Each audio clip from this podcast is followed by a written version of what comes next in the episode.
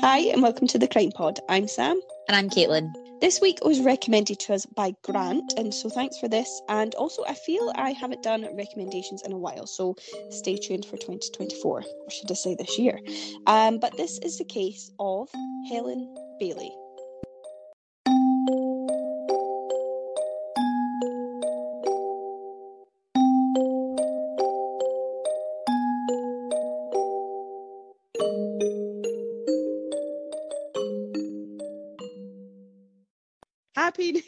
everyone. Happy New Year. yeah, crazy. We've had a great 2023 podcast wise. Maybe not life. No, Yeah, my life was all right. yeah, it was. It wasn't the worst.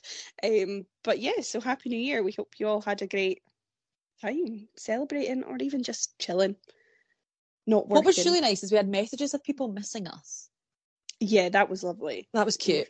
Thank it was you. also like, why?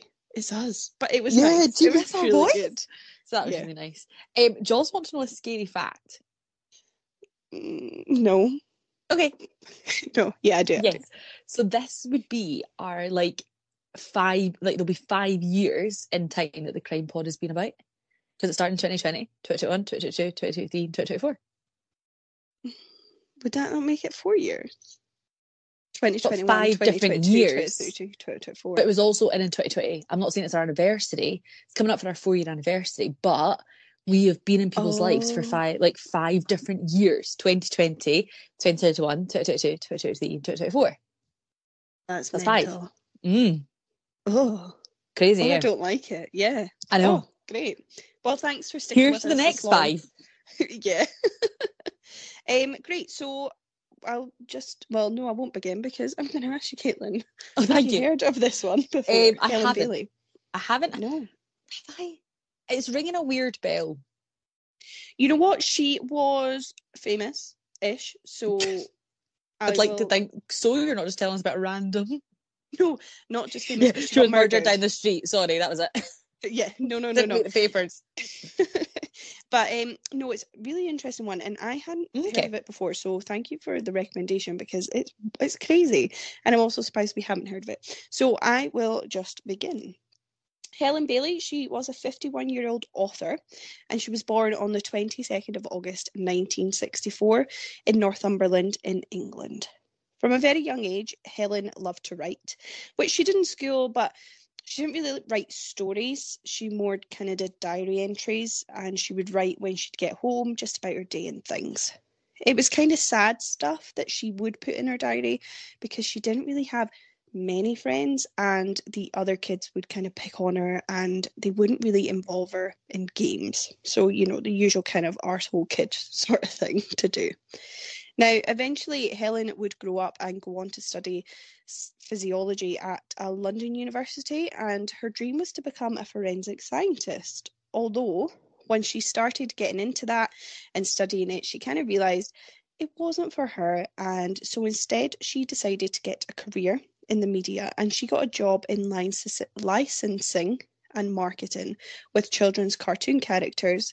And she worked with the likes of the Rugrats and Garfield and Nintendo characters, which I, I think is really cool. I loved the rugrats Oh, it was amazing. that was so good i loved the rugrats so so good Yeah, and Rugrats Go Wild. Oh, that was the best movie ever. Had it on. no you know the one they go to paris yeah. Oh no. Or is that the It's one that they go to take. Reptar Land? Um, that was Paris, I think. Yeah. Rugrats so Go good. Wild is like when they're lost you know, in the, wild woods. with the Wild Thornberrys, Yeah. like a crossover. Oh, 10 out of 10. Just if you have no idea what the Rugrats is, doesn't matter how old you are, watch them. Oh yeah, it's so good. Now, in 1996, when Helen was still working for this company, they ended up needing a secretary, and they needed someone already in the company to fill that role temporarily. And so Helen decided to apply for it, and she became a secretary for a while. Because of this, it meant that she was speaking to new people in the firm, even though it was still the same company as before. But these were people that she hadn't really crossed path with, paths with in her old job. One of these people ended up being a man named John Sinfield, who would eventually become her husband. The two of them moved in together in London, and John really admired Helen. He practically worshipped her, and he thought she was so talented, creative, imaginative, and he saw so much potential in her. And he would encourage her to write stories, as, like I mentioned at the beginning, she loved writing. Helen hadn't really written much before meeting John, as she never really found the time and she didn't really have much confidence in her work. Because of John's encouragement, Helen began writing, and between the years of 2008 and 2010, she published five very popular books in a series called The Crazy World of Electra Brown. Now, these were popular children's books, probably most likely for girls, so you might have read them, Caitlin. I don't think I have because I was obsessed with Jacqueline Wilson, but I explained so much about you. Um, I haven't. I don't think. Um, it might be one of those if I like saw it, I'd be like, oh, that's the book. But yeah, I, it doesn't ring a bell. Yeah, some of the covers, give them a Google, guys. Uh, the covers do ring a bell for me too. Now, Helen was nominated for a load of awards for these books, and all in all, Helen wrote 22 different books for these different series, and this became her new career. Helen was a great author, and she was really talented, which in turn allowed her to make a lot of money doing what she loved.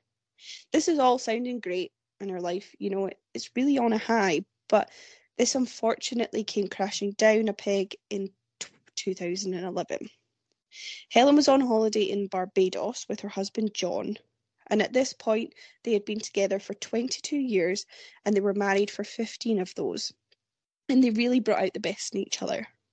One day, whilst still in Barbados, they went to the beach, and John decided that he was going to go out into the ocean. And Helen said that, you know, she'd meet him out there in a bit. She's just going to stay on the beach for a while. After a while, Helen did whatever she was doing on the beach, and then she decided, right, I'm going to go back into the ocean and I'll meet John. As she was approaching the sea, she saw John out there struggling and flailing his arms and bobbing up and down. And so she alerted the lifeguards and they went out to get him. But unfortunately, they were too late and John sadly drowned to death in front of his wife Helen. Oh, After Oh, that's awful. It's so tragic. You never think I'm going to go on holiday and this is going to happen to me or anyone. So after this, Helen had to go out about the rest of this romantic getaway trip to Barbados that they had planned together alone. John's body was still over there, and she obviously needed to do loads of paperwork and sort everything out while she was there. Now, I can't even imagine how traumatic this all is. Now, Helen really struggled with this loss, like, who wouldn't? And in a way to deal with this grief, she decided to start a blog, as that's what she did best writing. So she started up this blog where she would write about her own experiences and other people could come and read that and you know talk about their experiences and this blog was called Planet Grief. Alongside this blog, Helen also wrote a book about her experiences with grief and other people's experiences, and this book was named When Bad Things Happen in Good Bikinis. What an, sorry, what sorry. an interesting name of a book. It's good, but wild yeah, I'd I'd say it's a title that really kind of draws you to it because you're like, what was that even about? So, yeah. Now, seven months after the passing of her husband John, Helen was still regularly updating the Planet Grief blog, and new people were finding it every single day. It was a very successful blog, and one of these people that found Helen's blog was a man around her age with two adult sons who had also recently lost his wife, and his name was Ian Stewart. Helen and Ian began talking about their own experiences and helping each other out. And then they started talking in general just about, you know, their day. And then they started meeting up with each other, going for coffee. And then they started falling for each other. Eventually, the two of them decided to move in together. But Ian didn't really want to live in London because he much preferred the countryside. And so the two of them moved to Royston in Hertfordshire. And there, the two of them lived with Ian's two adult sons and Helen's dog Boris, which was actually once her and John's dog. Before long, Helen and Ian got engaged, and everything seemed to be falling back into place for Helen after such a traumatic year. She was finally starting to be happy again. She had a family, a nice home, and work was going really well. Helen was friends with all of the neighbours, and she was very liked by all of them, so she was in a good community. Now, let's jump forward to the 15th of April 2016 when police received a telephone call from Ian saying that his partner has been missing since Monday. He said that they have a cottage together, but she's just not there, and that her phone is dead and goes straight to the answer machine. The police asked if someone had been to the cottage, and Ian said that her brother had been and that she's taken her dog with her. Ian then went on to tell the police that Helen was very anxious and worried about a lot of things and that she's a natural worrier. He said that he had talked about she had talked about wanting space as things hadn't been going well for her recently. Ian said that Helen had been missing for almost a week at this point, which would normally be a long time to wait to report someone is missing, but Helen had supposedly left a note at the house saying that she was going away for a while and she didn't want to be pestered or contacted. Helen had multiple different properties all over the UK, one being in Broadstairs in Kent, which she loved. She just loved being there. And in this note, she said that she was going there for a while to focus on a new book. So, no one was to call, no one was to come and visit, just so that she could focus. And so people didn't. After a couple of days, though, Helen's brother started to get a little bit worried because she never did things like this. Like, you hear, of authors and, and other creative people like going off for months on end and you know not wanting to talk to a soul but this just wasn't helen. Yes sometimes she would distance herself a little bit but she'd still keep in contact with her friends and family to let them know she was safe. She would never go ahead and ignore everyone for days at a time. And so he began ringing and calling her as he went, wasn't getting a single text back or any kind of acknowledgement at all, Helen's brother got in contact with Ian just to double check that she is working on a book and this is why she's ignoring him. He also wanted to double check she was okay, which Ian said all was fine. She left a note saying that she's going to stay in Broadstairs for a while and that, yeah, I'm sure she's fine. Helen's brother wasn't fully satisfied with that explanation, and so he decided to go to the house in Kent and he knocked on the door, but it was all locked up. There was no car in the driveway, there was no dog barking, there was absolutely no sign that Helen had been there at all. And so he went back home and told Ian that she wasn't there, and Ian reported her as missing. The police conducted a search, but there were no leads at all. There was no activity on her emails, her cards, or her phone. There was nothing for them to follow at all, apart from this note. But obviously, she wasn't at the house she said she was going to be at, so where was she?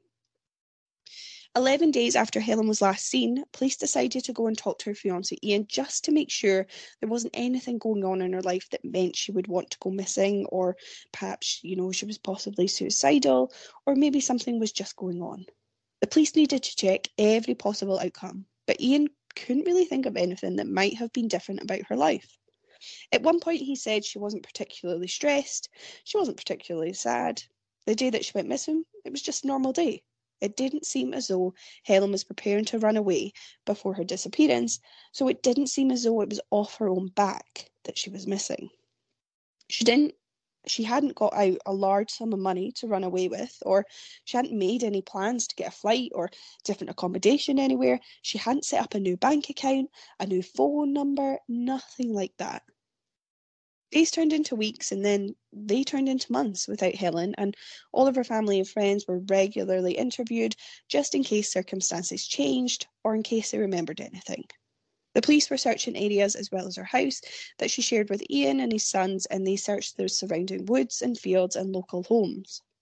The police were even asking people that lived in the same area as Helen just to double check their garages and sheds in case she was in there.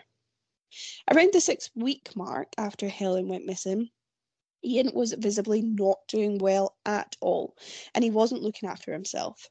His overall hygiene was quite poor, and his beard and hair were overgrown, and he just seemed exhausted. People described him as seeming very lost and empty. He was spaced out and he wasn't all there, but he was very grateful for everyone's attempts to find Helen, as he was always hugging people and thanking them for their searches.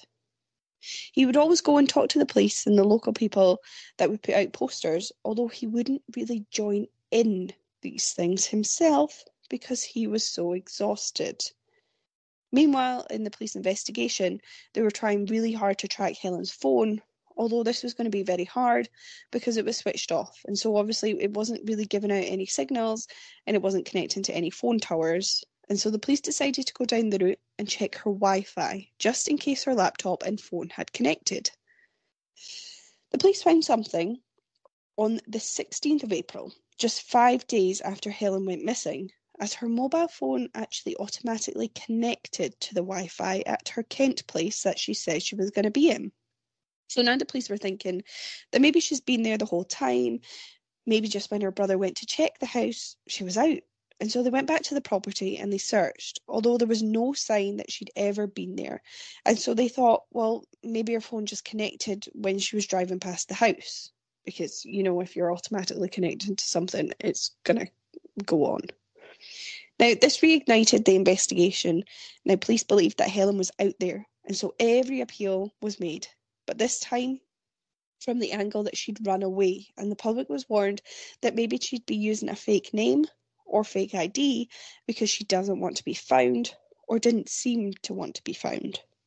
Hotel and B&B staff, service station staff, they were all told to keep an eye out for her because she might be travelling and on the go. A lot of posters were put out around Brighton as well, and different things were put on the local news because Helen was known to frequently go there, and so they thought maybe she'd run away to Brighton and maybe she was staying there and didn't want to be found. Meanwhile, police were continuing to look through her bank records and they ended up finding a huge lead.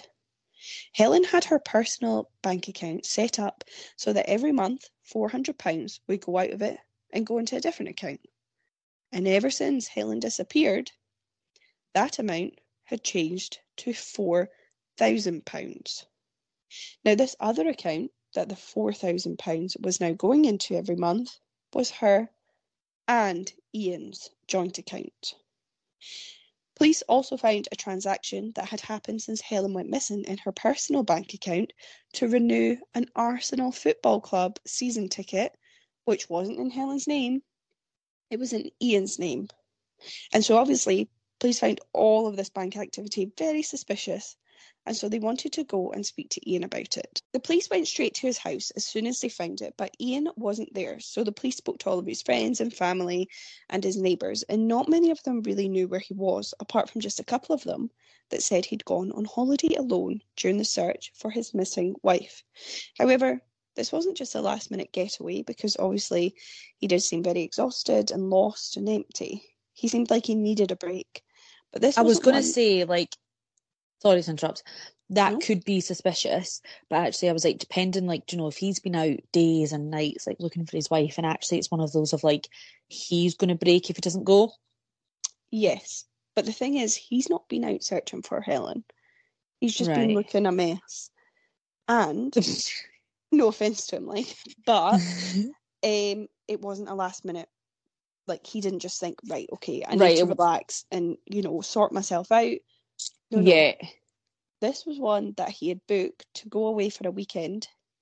Sorry, it wasn't a weekend, it was a two week holiday that'd been booked for months in advance for him and Helen, for the two of them to go.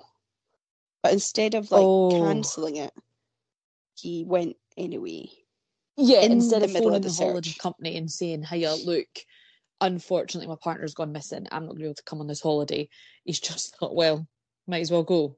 Yeah, that's dodgy. Yeah, yeah, exactly. Like you could understand, you know, she had died of natural causes and they had come to an agreement or whatever. Yeah, no, no, do you know if she was on missing. her deathbed, being like, do you know, please, if if I die of this illness that I've got, please, can you still go on the holiday or whatever? But uh, yeah, no. Even if it was like, do you know what, Helen would have really wanted me to go, so I'm going to go for like a day or so just to get away, clear my head. But nah, two weeks to take the piss. Yeah. Now, at this point, suspicion was just building, and it didn't seem like normal behaviour, like we just said, for when your wife goes missing. So, the police decided to change this investigation to a murder inquiry. Now, on the 11th of July 2016, Ian returned from his two week holiday, and police went straight to him, not only to inform him of the switch to a murder inquiry, but also to arrest him on suspicion of the murder of his own wife. They had Ooh, no fast. body. Yeah, they had no body. They had no proof she'd been murdered, They had no proof she was even dead at this point, but they felt this was just far too suspicious for it not to be promising. Now, that this was no longer a missing person search and it was a murder inquiry, police had to go back and interview everyone all over again because they asked different kinds of questions, you know, as they would. Now, once again, they spoke to Helen's next door neighbour, who was quite an elderly woman, and she said she actually remembers something from the morning that Helen went missing that she hadn't told the police before. She said that around 11am that morning, she was sat doing her taxis and things like that at the kitchen table when she heard a lot of banging, like a door slamming, but a very heavy door slamming, coming from Helen's house. And she turned she heard this multiple times, and so she got up and decided to go to the window, see what it was all about. But as soon as she did this, the noise stopped, and it never happened again. And so she just carried on. She didn't think much of it, you know. She and she just "Oh, forgot to mention it. Well, she was a Oh, missing Sam, person. you know this is one of my hates, man. No, I know, but I disagree with you every time. I'm that Ugh, woman. on the. Oh, No, I'm sorry. If you hear a bang, you're not going to call the police on your neighbours. You're going you that are that woman that's just sitting there, Yeah. like can't hear what's happening. You're going to be that nippy neighbour though that just calls the, the pin I drops, am. and people are like, "Excuse me, Caitlin, I'm trying to live my life. I'm making a cup of tea here." I'm that person that's in the Facebook group at my local area, being like, everyone, everyone know what that noise was. yeah, standing out, curtain twitching, and I'm just like, "Do do do." Yeah, But, you're um, oblivious. Yeah, You're oh, call the police. two types of people. It's all good. We're all different. anyway, like me, this lady thought she just had a noisy neighbour. Now, the police also re interviewed Ian and he gave them a full rundown of everything he did that day. Just before 3 pm, Ian left the house to go to a doctor's appointment, although this wasn't his original appointment time. He was actually booked in earlier in the morning that day. However, he called them up that morning and said that he was having car troubles and he wouldn't be able to make that appointment. So, could they give him one a bit later? And so they gave him one at 3 pm. Which, What doctor able- does he go to? Well, I was going to say, to be able to do that nowadays would be bloody brilliant. They'd If I like, phoned my doctor and went, sorry, I can't make my appointment, they'd be like, yeah, we've got another one in five months. yeah, over the telephone, pigeon post. But no, this is 2016. Times were good. Now, of course, the GP that Ian saw that day was interviewed as well, and this GP said that he didn't really notice much out of the ordinary about Ian, but he did seem a little bit distant. After his doctor's appointment, Ian went to his local tip to go and drop off some rubbish when he discarded a double duvet, and then he got back into his car and he went to Helen's solicitor's office to go and discuss this property that Helen had up in Newcastle. And the solicitor was again interviewed, and they said that he seemed quite aggressive. He was wanting to push through the sale of this property in Newcastle, but of course, the solicitor said that they couldn't do that without Helen because everything was in her name. And he said that Helen was ill and that she just really wanted to get it done. And so he had to do it for her. But of course, they wouldn't do that because it's against like every single regulation and rule and law possible. So they never did that. Ian then goes back home and Helen's not there. And that is when he finds the note. Now, I'm not sure what he does for the rest of the day at home, but then at 9 pm, he decided to go back out again and park his car in town and go and meet one of his sons. This meeting, though, was out of the blue. It wasn't actually planned because his son didn't know that his dad was going to turn up that day. Ian knew that he played bowls at the same place and time every week, and so he just went down to go and watch his son play for an hour, and then he took him out for a Creating a wee alibi. hmm So it was all very spontaneous. It was then two days after Helen went missing that people started to notice she was missing. Of course, Ian knew this whole time, but Helen's brother started getting in contact, and that was when Ian told him about this note that she was in Kent. Now we know Helen's brother went to Kent to check and he couldn't find anything or like any existence of her being there. And so while he was in Kent, he decided to go and speak to her neighbours and different shopkeepers, you know, people that knew Helen. And they, he was just asking, you know, have you seen her? Has she been there? Has she been walking the dog? Anything at all? None of her neighbours had heard any noise from this house and they had no idea that she'd actually been there. They didn't think she'd been there at all. So even after that, Ian waited two more days to report her missing, making it the total four days, as she wasn't at the place where she said she was going to be. But everyone just kept texting and calling her and hoping that she would pick up in that time. Because she didn't respond to anything, Ian eventually, after four days, did report her as missing, which I mentioned earlier on. Now, as part of this investigation, police then decided to go back to that phone call and listen over it. And in this phone call, obviously, Ian was asked a lot of questions about Helen's description, just general information about her, information that you would know about your partner that you'd been with for five years. However, Ian struggled to answer these questions. He was asked her date of birth, which he couldn't guess, her height, which he said she had told him, but he'd guessed five foot ten. Her hair colour and style, which he said was on the shoulder and is black going grey.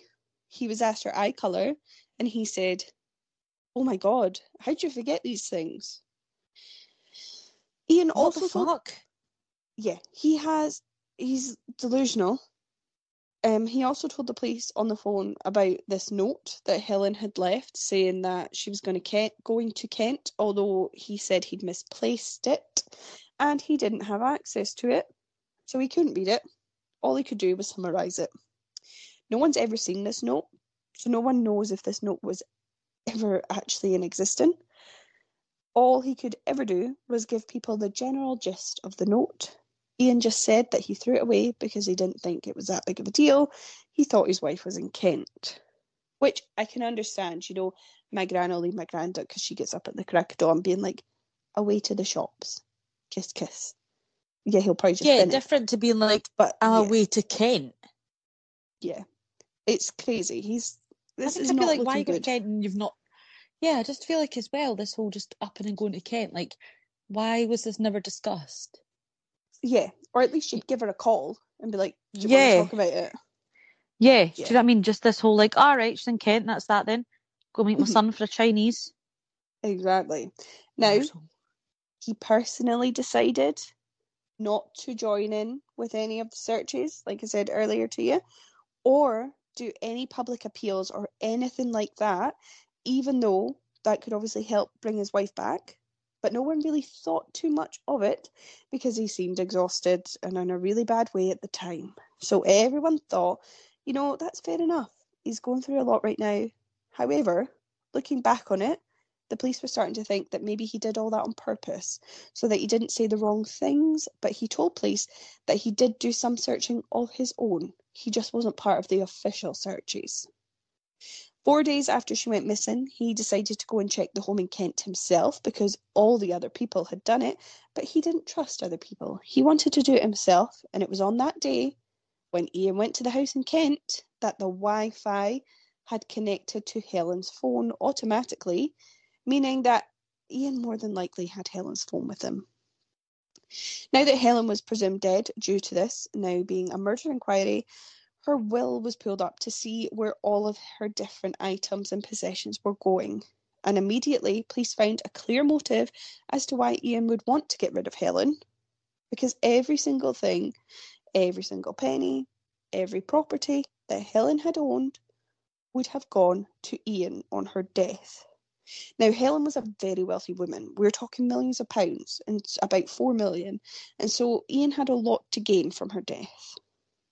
So, Helen, she's now been missing for three months. She's presumed dead, and the missing person has now turned into a murder inquiry, with Ian being arrested, and he's the main suspect, no one else.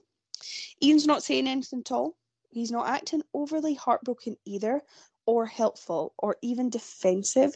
He didn't say that, you know, like, I didn't kill my wife, and he wasn't pleading anything like that. He wasn't saying that he loves her, he wouldn't do such a thing. He's just staying quiet, and probably so as to not incriminate himself. Now, the UK, the UK, sorry, law is that police can only hold people in custody for 96 hours, which is four days, which I didn't know because I thought it was like 24 hours. Anyway, so they have four days to question him, and if at the end of the four days, if they couldn't get him to confess or find enough evidence to say that he did it, they would have to let him go. So the officers were talking about potential ways they could find evidence against Ian, and one of them recalled him acting very strangely when they arrested him. And so they decided to go back to the body cam footage that police wear when they arrest someone so that everything's recorded. And when they went back to the footage, they saw that Ian just kept talking about the garage doors and the fact that they were open. Why is it this his main focus when he's being arrested for his wife's murder? Is he questioning who opened the garage doors? Because he didn't want police to think it was actually him who had opened the garage. Is there something in the garage that he's wanting to hide? So, police at this point had been searching the grounds, the whole house, the garden, everywhere for two full days, and this was a huge house as Helen had a lot of land. So, it was taking them a while. But the police had forensics in and they also had sniffer dogs, but it was going to take a while to search everywhere thoroughly. During this time, one of the officers began speaking to a next door neighbour who happened to be the same elderly woman that had heard all the banging, and she was asking them what they were using all this equipment for. You know, it's very loud, it's keeping her awake at night as they were using this equipment up until midnight, and she couldn't sleep. So she just wanted to know what they were actually doing. The officer explained that they were draining a water tank on the property and there was nothing they could do about the noise because they needed to drain it because something could come from it.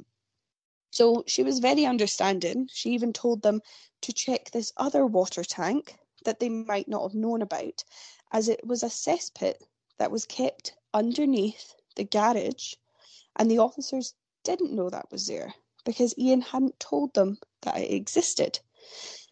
And as soon as they heard that there was a cesspit in the garage, it was an immediate red flag because Ian had been so on edge about the garage. He hadn't told them it was there, and so they knew they had to search it. So the police opened this garage, and as soon as they did, they saw a Jeep parked in there and they asked Ian to move it out so that they can search it. When he did, the car when he moved the car sorry it had been parked over the top of a manhole cover this whole time. And so the police took this manhole cover off and there was a cesspit underneath. And so the police immediately began searching in this cesspit underneath the garage. And within just two hours of searching helen bailey's body was recovered. But not only that also the body of her dog boris was found Helen's body was sent off for an autopsy so that her cause of death could be identified, and it was found out to be suffocation. The worst part about that ruling is that they couldn't actually determine how she was suffocated. So it could have been at the hands of her husband, and then she could have been thrown in the cesspit, or she could have been thrown in there alive and suffocated in there. Also, just a quick note for those that don't know what a cesspit is, it's like a hole for sewage because not every kind of property connects to the sewage pipes and works. So it gets emptied like now and again, and it's kind of just like what comes out your toilet and stuff. With regards to Boris, they don't know whether he was also thrown in alive or if Ian killed him before he threw him in as well.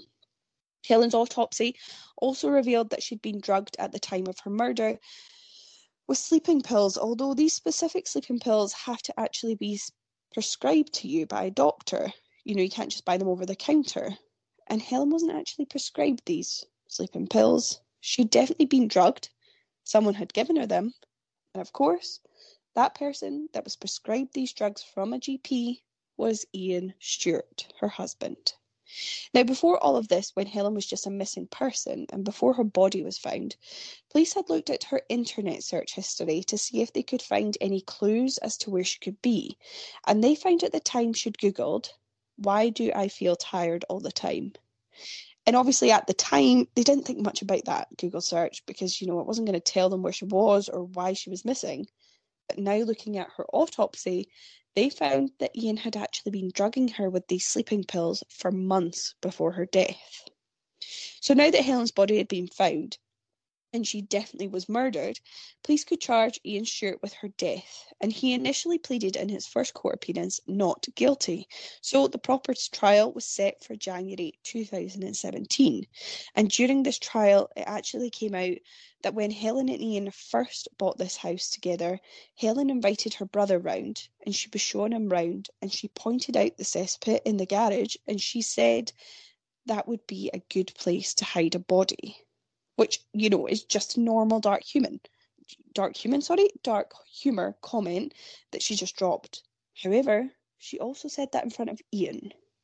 So it's like he's taken that and kept that piece of information, thinking, hmm, I might just do that, which he did.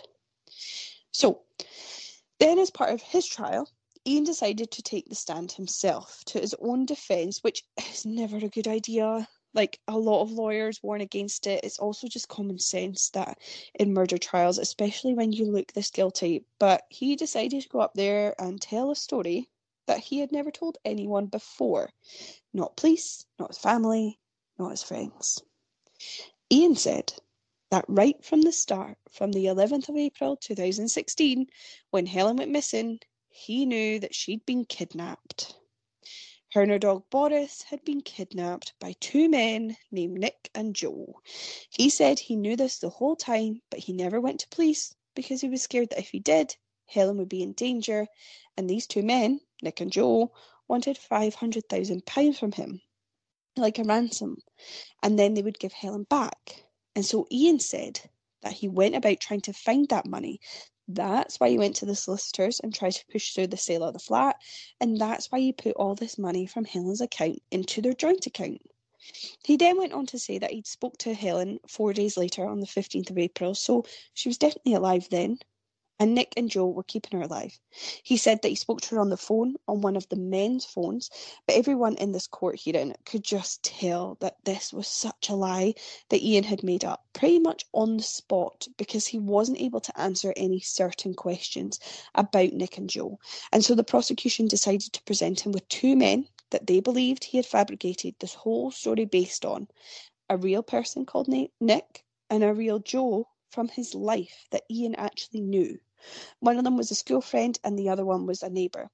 And the prosecution presented him with these two men and said, Are these the two men that kidnapped your wife?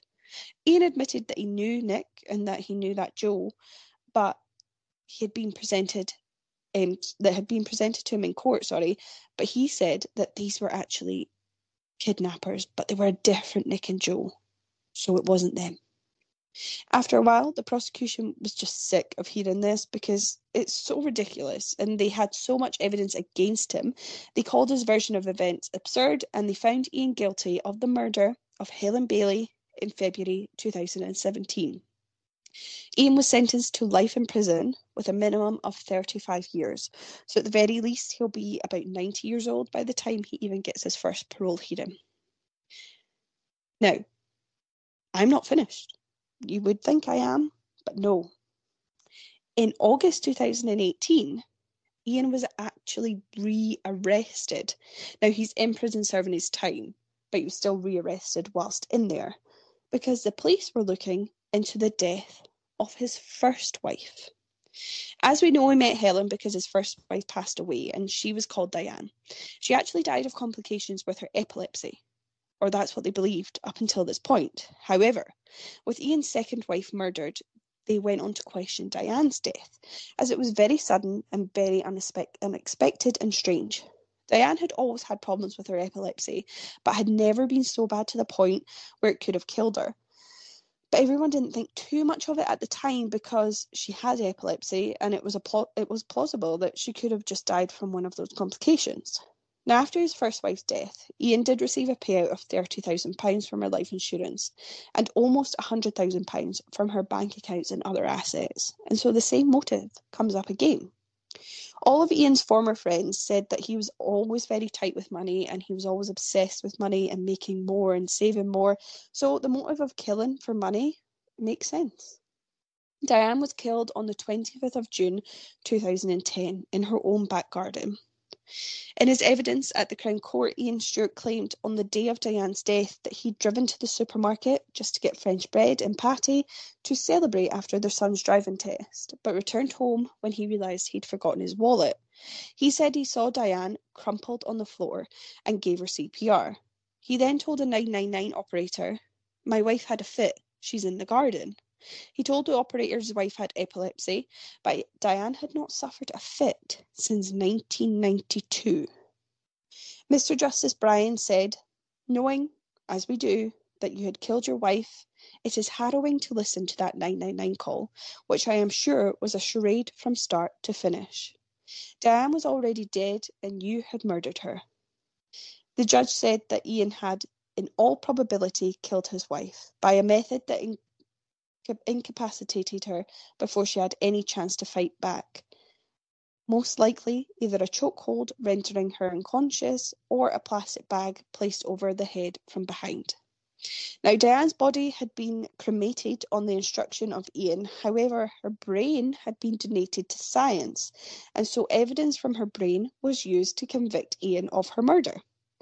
In February 2022, Ian Stewart was found guilty of murdering Diane Stewart at their home in Cambridgeshire.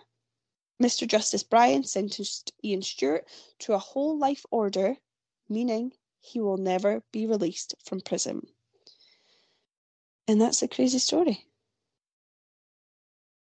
That's mental, isn't it?